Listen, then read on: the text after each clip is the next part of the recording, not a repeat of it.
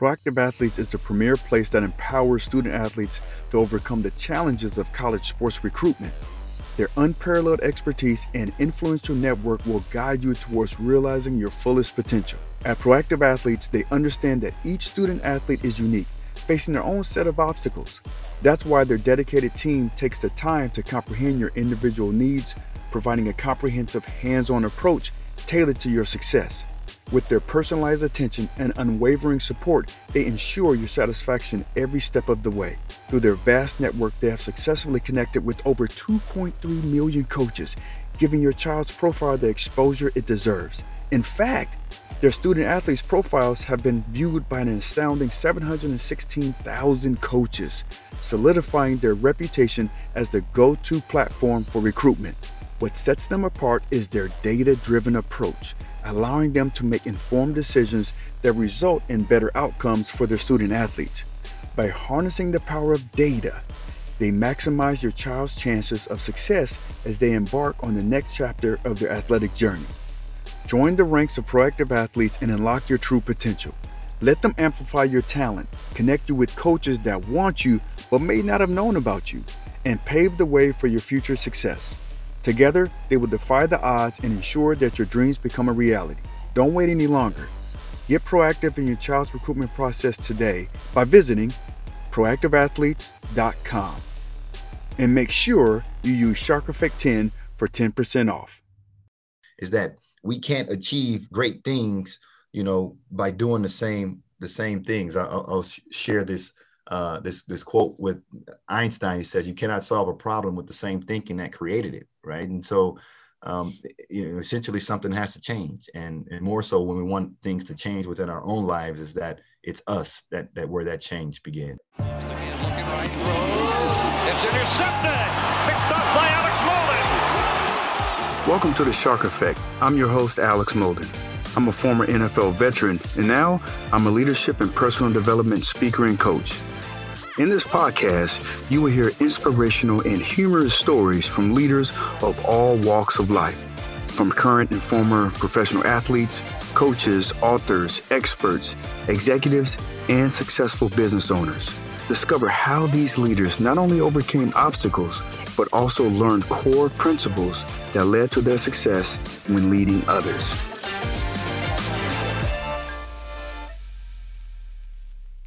My guest this week on the Shark Effect is Jordan Babineaux. Now, Jordan played nine years in the NFL, but he went about it in a totally different way. Like he wasn't drafted. He didn't go to a big Division One school. Actually, he went to a Division Two school, and he was an undrafted free agent. But yet, he was able to play for nine years in the NFL.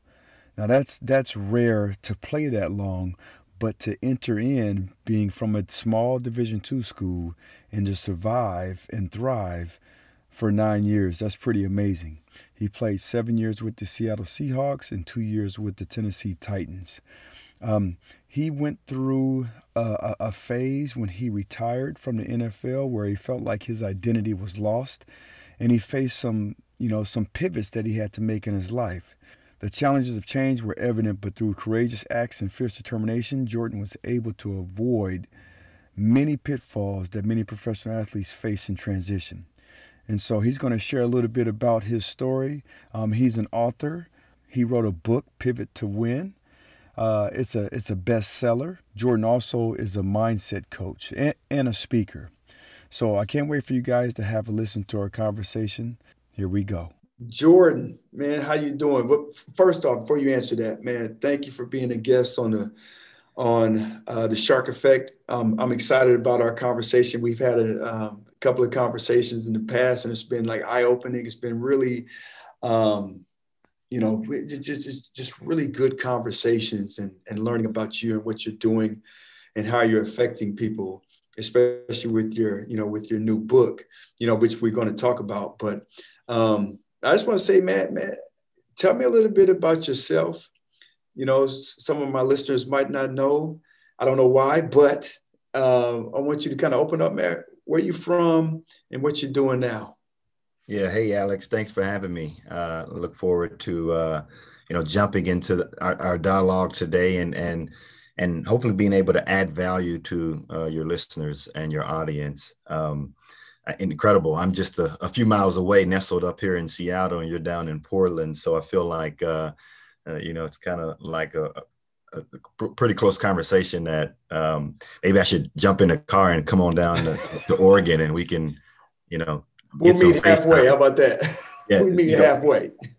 you know, back back in the days when we used to meet people in person, right? Now, now everything yeah. is online and virtual and digital. But, uh, but grateful to be here. Um, and uh, you know, I guess to, to, answer a question, I mean, most listeners won't know who I am, and um, you know, oftentimes, Alex, I think one of the things as you know, having been in the spotlight for so long and played professional sports for nearly a decade in the NFL, um, I, I, still kind of have that conversation. Is it's it's like when I go into places and people don't know who I am, I present myself as Jordan, the individual, the the the, the black man that's that's 38 years old and here to meet people like people and treat them like people, uh, rather than having this you know perceived idea of um, you know a superstar walking in and then people kind of give you this this false element of of who they're not, right? And mm-hmm. and so I like I like to to kind of have that you know that authentic conversation with people particularly when they don't know who i am. So i never introduce myself as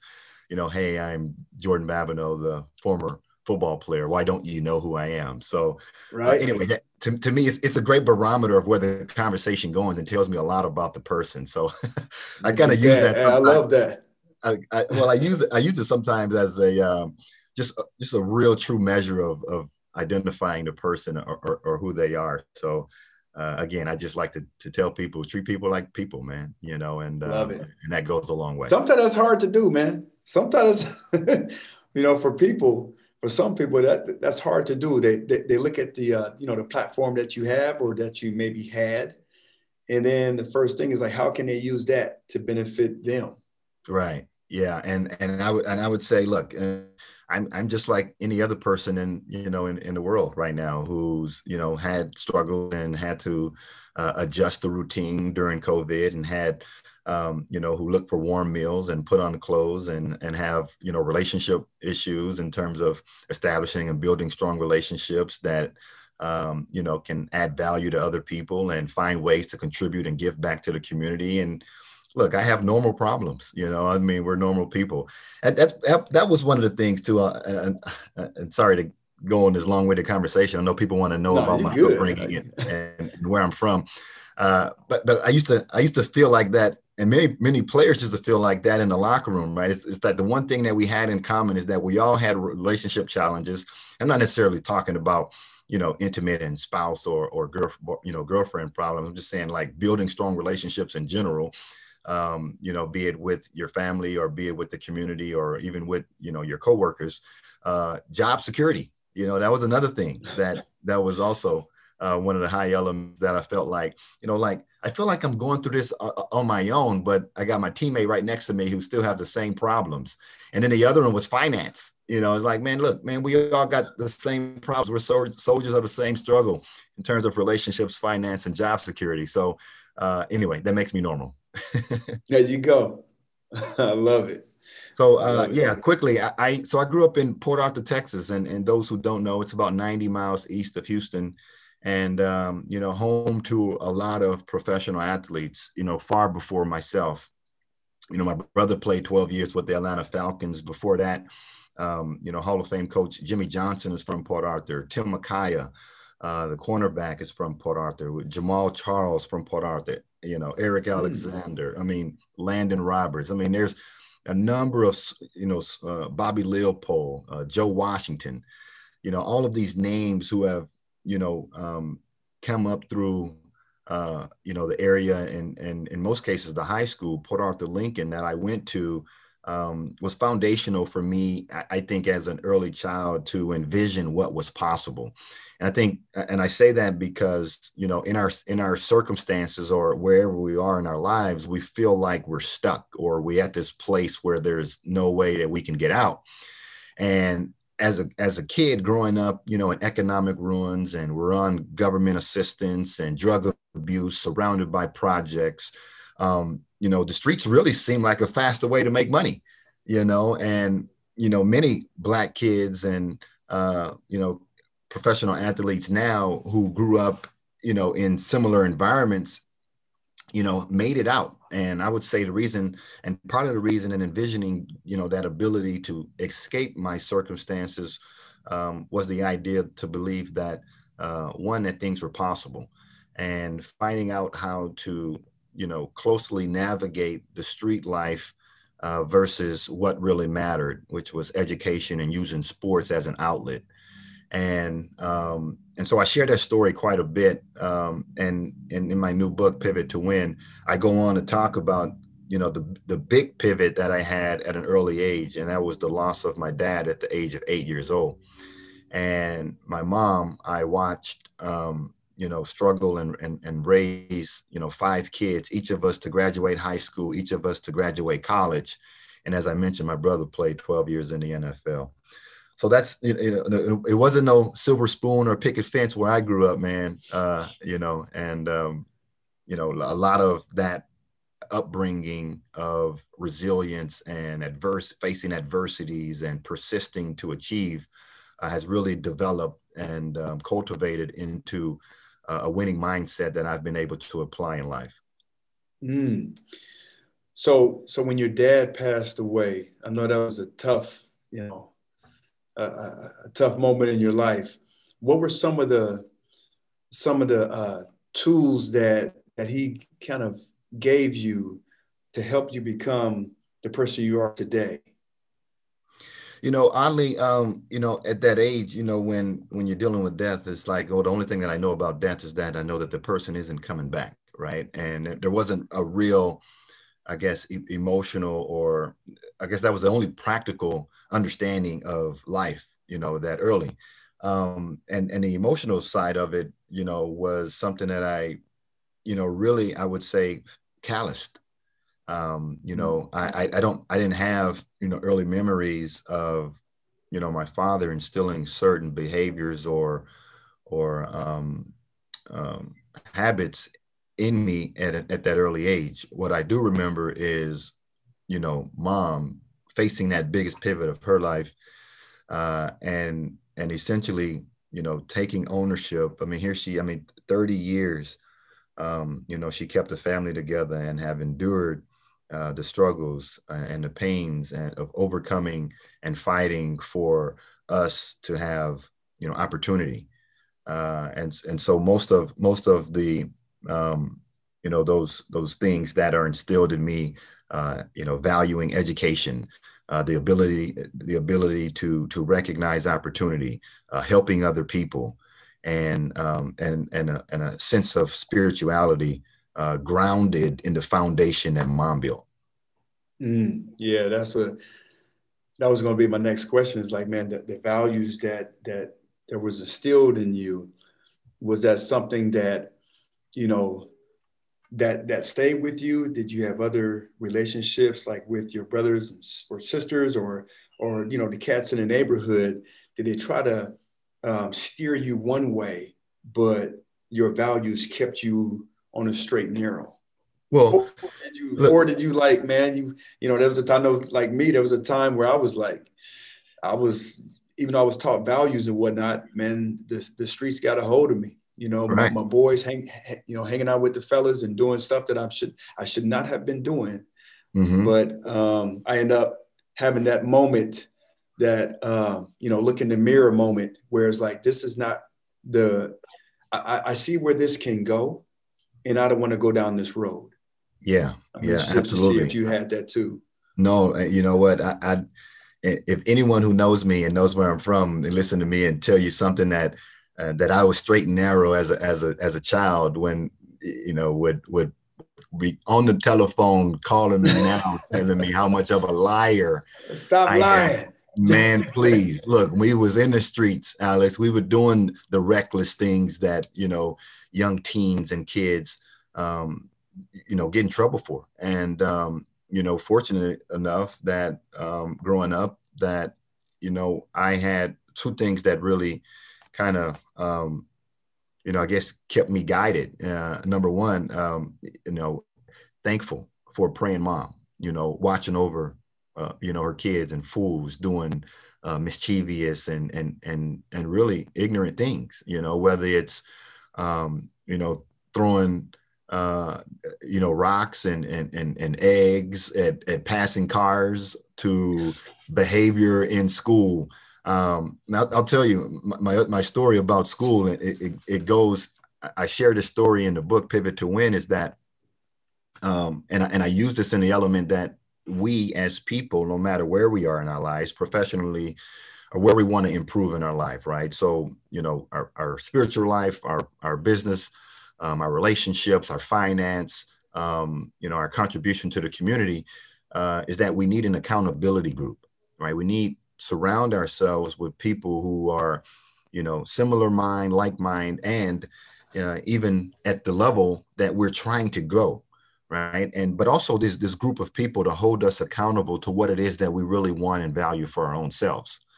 When i was a child i had um, man i was i would go to the principal office every day really. Um, man i was in trouble every week you know, I used to run home and try. That's when you, know the, the principal would, would, would, call home and look, Alex. They used to used to be a, a, an answering machine. I know people don't know what an answering machine is, right? I mean, you put a little tape in there and it records, you know, someone who leave a message. Right now, they got voicemail, right? So essentially, it was the home. It was the voicemail for a home telephone but it was a tape. Man, I used to run home, beat mom to the house, and, and get in there and I would go delete those messages from the principal. One day I thought that I was being, you know, super slick and, and thought I could delete those messages before she got home. And, um, and I think that I ended up, I probably ended up saving the message, not deleting the message. Well, she somehow got a hold of that message, man. And I tell you, mom was not, she was not shy of that, that rod and discipline, man. She was, she was, boy, look, I'm, I'm telling you, man, she was tough. Um, but but I say that to say no, no matter where we are in our lives, that um, we need an accountability group or accountability partner. Some people have mentors and coaches, um, and and people to help us keep us accountable for the things that we want for, in our lives.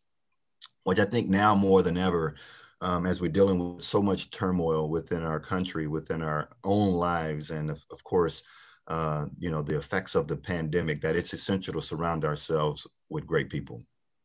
Mm, absolutely, man. I couldn't agree more with you.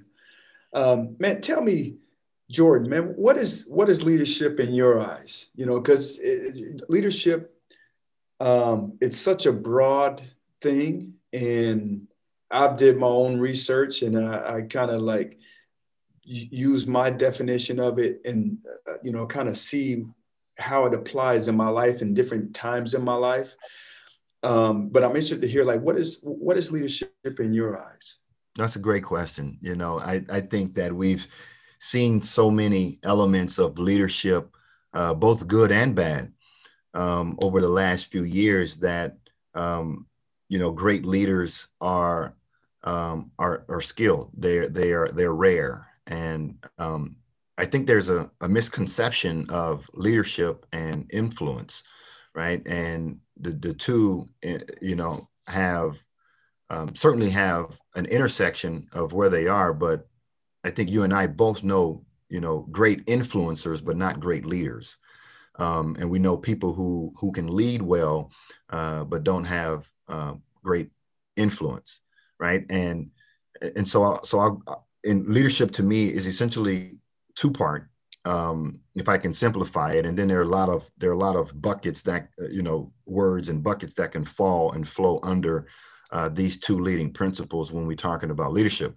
Um, one is uh, effectiveness, right? So in order to be a great leader, um, you have to be effective. And if we drill down a little bit, you know, well, how do we become effective, right? What are the things that we can do to be effective within our community, within our home, within our business, within our organization to be great leaders?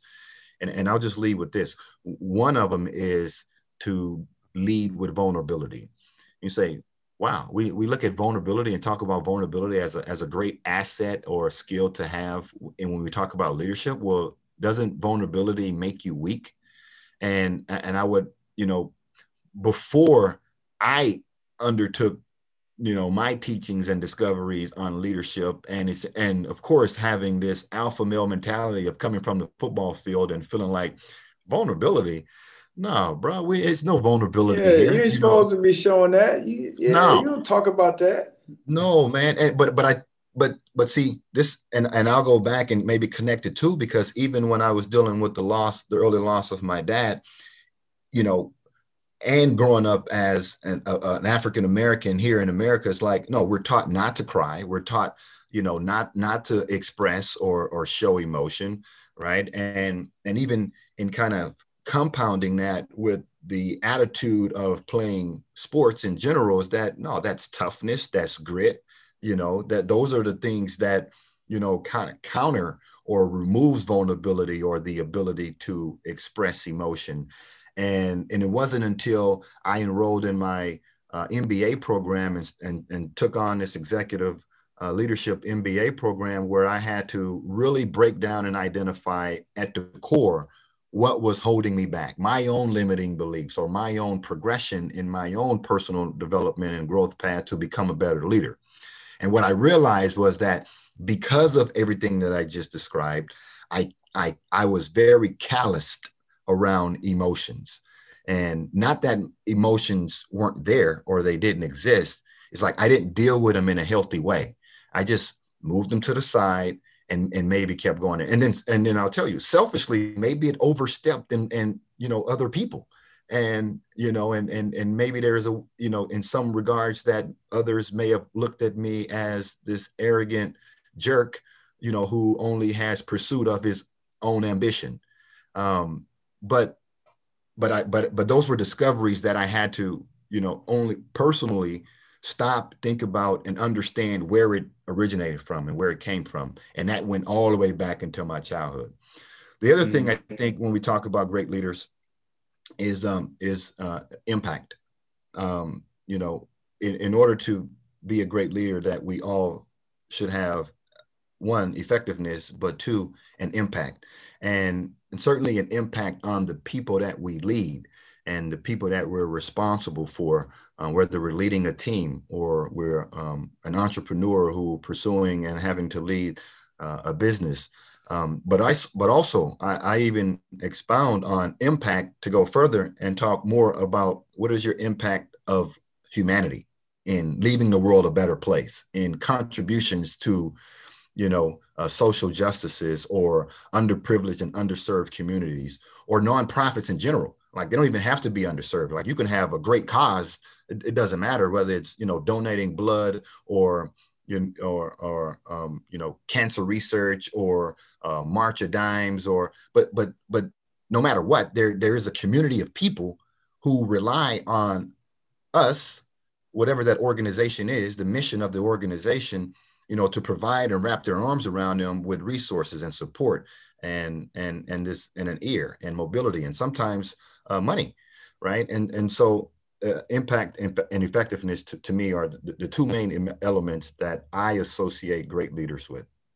Mm, love it. So I want to take those those two things, the impact and effectiveness. How was that showed? You don't have to name names, but how was that showed in your career, in your athletic career? Because you know, I, I think of leaders so in in a, in a position, right?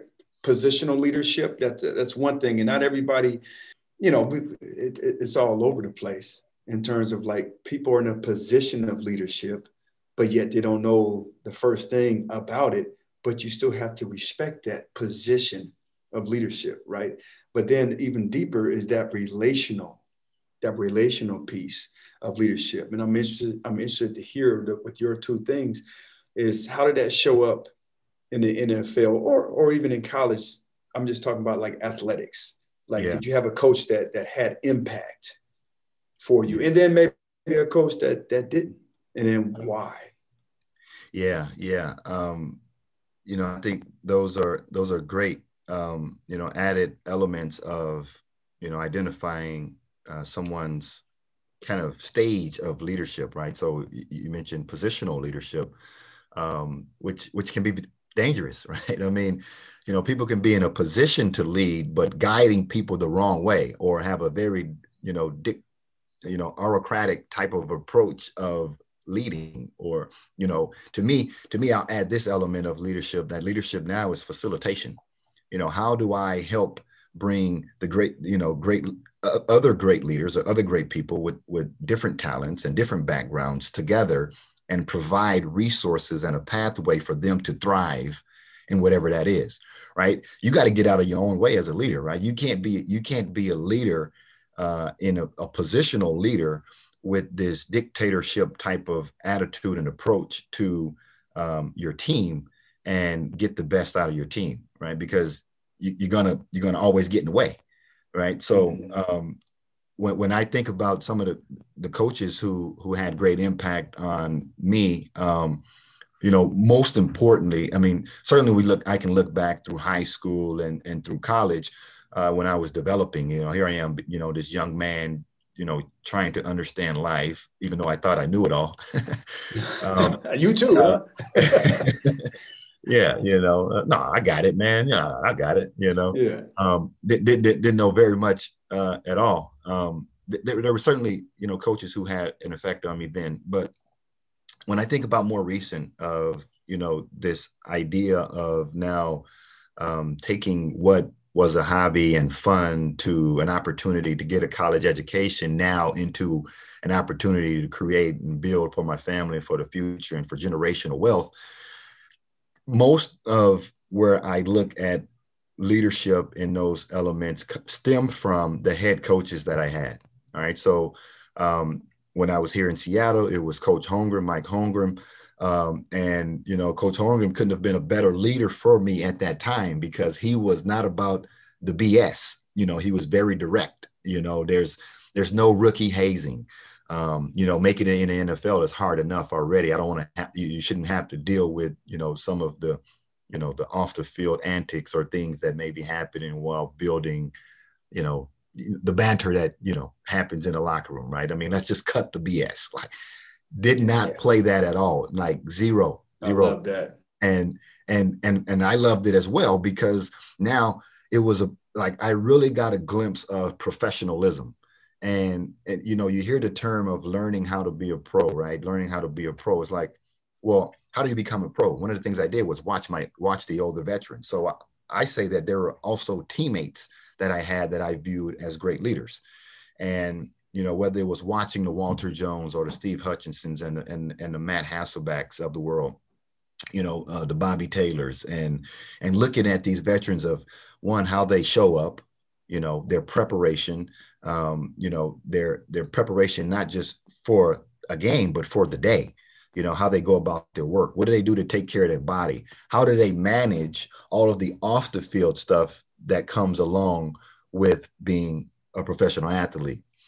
And you know i learned so much. I mean i consumed so much as a sponge uh, I'll share this great story of when I made it into the NFL. And for those who don't know, I was an undrafted free agent that had a Division two college football career right? So here I am walking into the NFL, walking into the Seahawks locker room, and it's it's laid out right? So everyone has their has their individual locker. I'm finding my locker i get to my locker and everything is is is hanging right? I mean my socks are hanging my jersey's hanging my my workout shorts are hanging. I have my cleats you know properly spaced with you know multiple sets.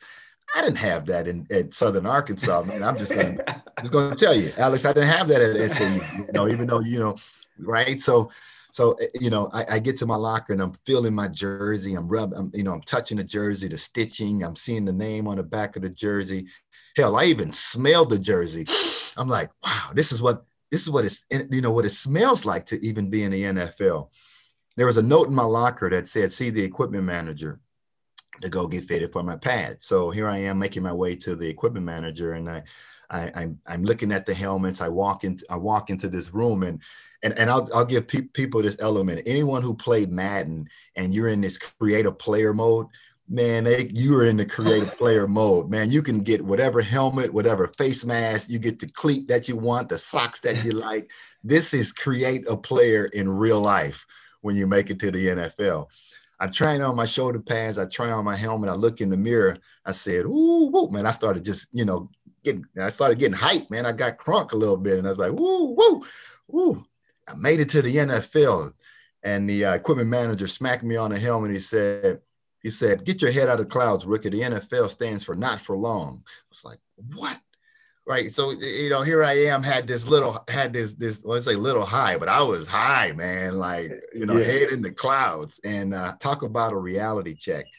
Um, so mm-hmm. anyway, yeah, yeah, a lot, a lot of great elements that when I think about coaches who had uh, impact uh, on my life and becoming a, a you know a, a, professional and, and and some of the development early in my uh, my 20s um, i think about the head coaches that i had and um, and at the time it didn't really resonate um, you know as it did now looking back and having time to reflect on that path and that journey and the, and the lessons and great relationships that i've built in that locker room. Mm, love it. So tell me something about you might have learned about leadership from a bad coach. Because I know and you know, not every coach that coaches at the highest level, just like it is, there's not every manager or director at a Fortune 50 company is built on great leaders. Like yeah. I'm looking back and I remember a coach that I had a positional coach that, man, he was terrible. And he coached for a long, he, he was he Charles Barkley terrible. Charles Charles Barkley terrible, terrible, terrible, terrible. And he, and he and he coached for a long time, and I remember distinctly. Like this dude was my best friend when we won. Right, right, right. but but there was times when we won, and I played terribly, mm. and he was still like patting on the back. Hey, it's okay. That. But then when we lost, man, and I bawled out, he didn't look at me. Not just slap me on the back, hey, it's going to be okay. He did not physically look at not just me, but any of us in the secondary. So I'm interested to hear, like, you know, do you have any of those those coaches in your background? You know, no, no one comes to mind right away, but I'll share this story. It's pretty interesting that that I think would also give perspective to um, you know a, a cultural element as well right and so um, you know most head coaches in the nfl are white right you have a, a majority of white nfl coaches and and the same the same uh, is true when i when i think about the coaching staff um, that that i that um, that that coached and led our teams um, but the, the reason reason that, that i led with that is because when one thing that we see that I see that's noticeable when I look at and this may not be true in all regards, but this is this is just my perspective. Um, when I look at you know white leaders, they find uh, other white you know uh, qualified candidates to help fill their coaching staff or their leadership team or their managing positions, whatever that is, right? They hire people who look like them, who have similar backgrounds. Now, you talk about qualified and unqualified coaches. Unqualified coaches is the head coach who's white hiring his college roommate who has no football experience. But somehow he's there to coach special teams. And I'm and you're like, well, and and and and you when you know when you know it is that like when the players are similarly coaching themselves or having to give you the coaching tips or pointers uh, and to the coach, uh, we talk about unqualified, right? And now, what when when when you were telling your story and and and yes, there may have been moments where I felt like coaches who weren't qualified or leaders who weren't qualified were in the position. See, we go back to positional leadership, mm-hmm. who were in a position to lead. I didn't look at it in a negative way. I looked at it and viewed it in a way, well, what can I take away from it? Right. So now, now let me now let me bring it back. Okay. Mm-hmm. The cultural component that I'm speaking of is that when we see African Americans and brothers in leadership positions, that and for whatever reason, it's it's harder to see um, an, a, black head coach with an all black staff, or with a staff in managing and leading positions. It's the reason why you don't see, you know, minorities on leadership teams in corporations. I mean, whether it's black men or black women or you know the BIPOC population in general, you, you don't see that right? And that's why there's a shift, current shift that's happening right now in our world of getting more diversity in those seats. And we're talking about leadership seats and seats that make that that have decision power. It, there's a movement of it right now, right? And and and it's important that we recognize that it is the diversity, uh, the, the groups and the organizations that have the most diverse culture that actually have uh, a high rate of succession, of high rate of succeeding.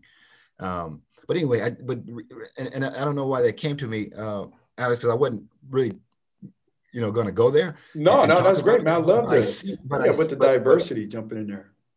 Well, yeah, and, and you see that too from a leadership standpoint, where again, like I've seen my white head coaches hire their college roommate or their high school buddy who are unqualified for the position or for the job. It's but I don't see that in our in our black community. And I'm not saying it doesn't exist. I don't see it as much, right? Rather, what we see is more of a fight of um, amongst each other of, you know, that's more visible to um, you know, to one person succeeding or this person getting the raise or the nod or the promotion over the other, rather than a support system that further amplifies and pushes that person to the top.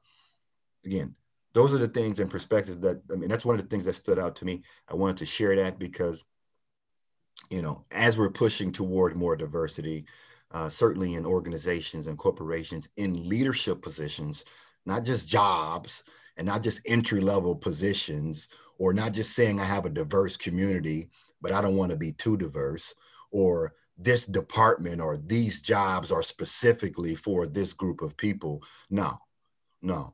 I'm talking about diversity across all platforms, all levels, at, at all levels of senior leadership on down uh, to uh, administrative and, and positions uh, that's available within an organization. I love it. I love it. Tell me a little bit about the book, man. Tell my listeners about Pivot to Win.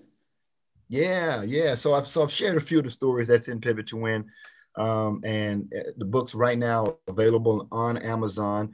Um, just recently, uh, it hit number one uh, bestseller in uh, multiple categories in the U.S., the U.K., and Canada. So I'm super excited about that.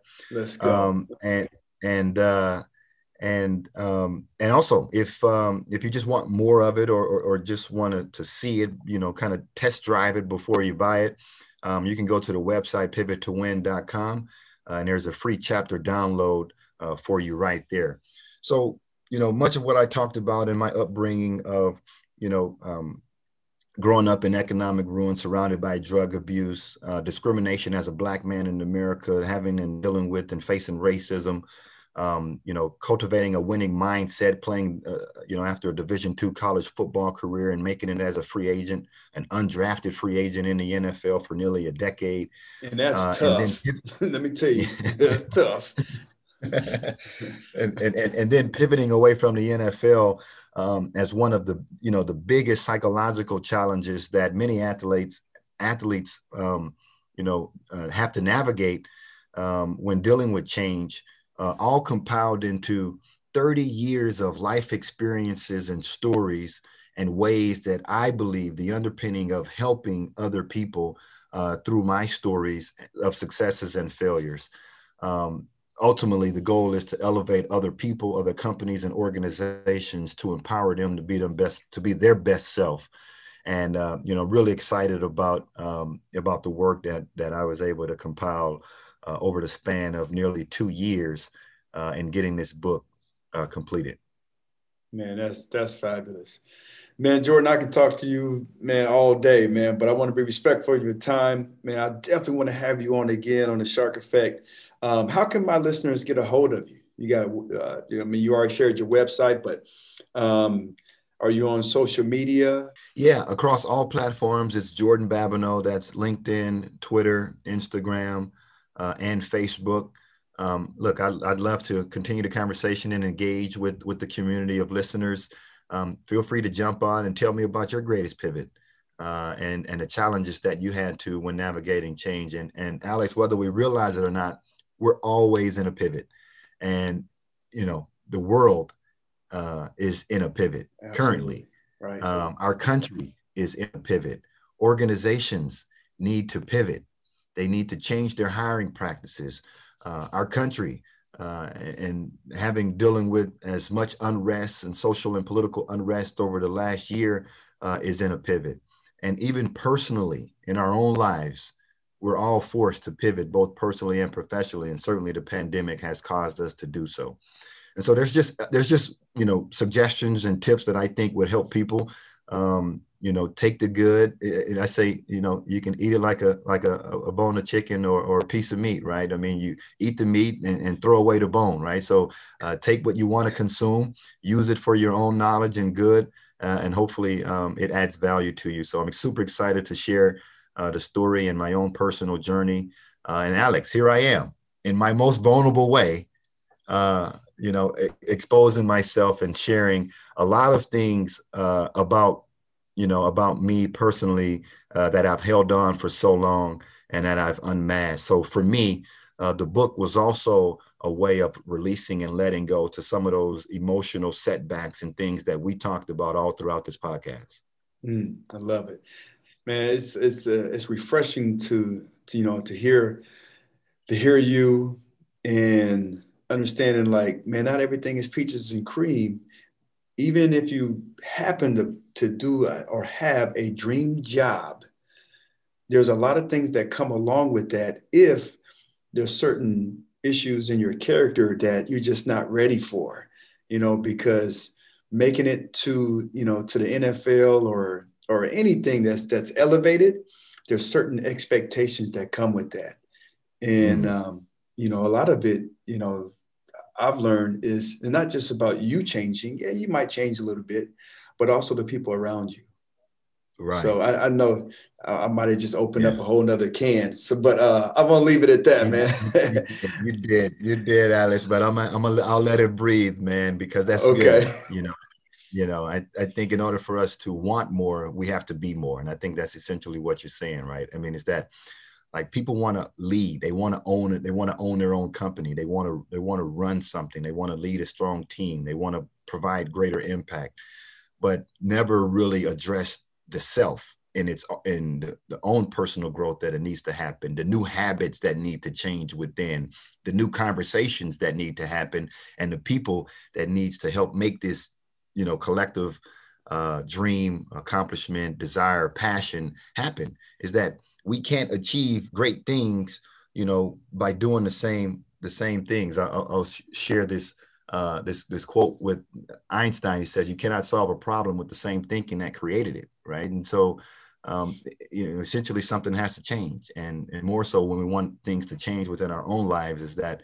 it's us that that where that change begins. So.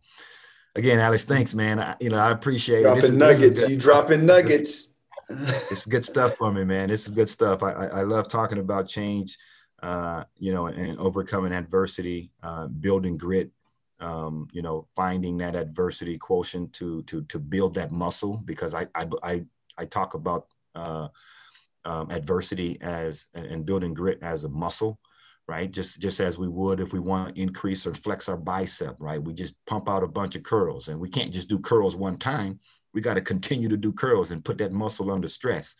And so when we're growing as people, is that yes, we have to be in stressful situations. But I think we've all, I think the one thing that we don't really give ourselves credit for is that we've all overcome a lot of things in our own personal lives. Right. And so what that that little element of greatness is already instilled in us. It's in us. It's just tapping into it more. Mm, I'm gonna leave it right there. That's it. That's it. I'm done. Okay. That's it. I'm done. It. I'll press mute. Drop the mic. Yeah. hey man, Jordan. Hey, greatly appreciate you. Um, like I said, we got to have you on again, my man. Alex, man, thanks, man. Hey, take care, and uh, soon we'll be able to meet in person uh, and get back to this new sense of of, of normalcy post COVID. But uh, uh, you and the family stay healthy. Uh, send my love to you and everyone down in Oregon. Thanks for listening to this week's episode of the Shark Effect Podcast. If you enjoyed what you heard today, please share it with a friend. And if you haven't already, subscribe, rate, and review the show on your favorite podcast player. If you have any questions, comments, or feedback for us, you can reach me directly at thesharkeffect.com. Thanks for listening.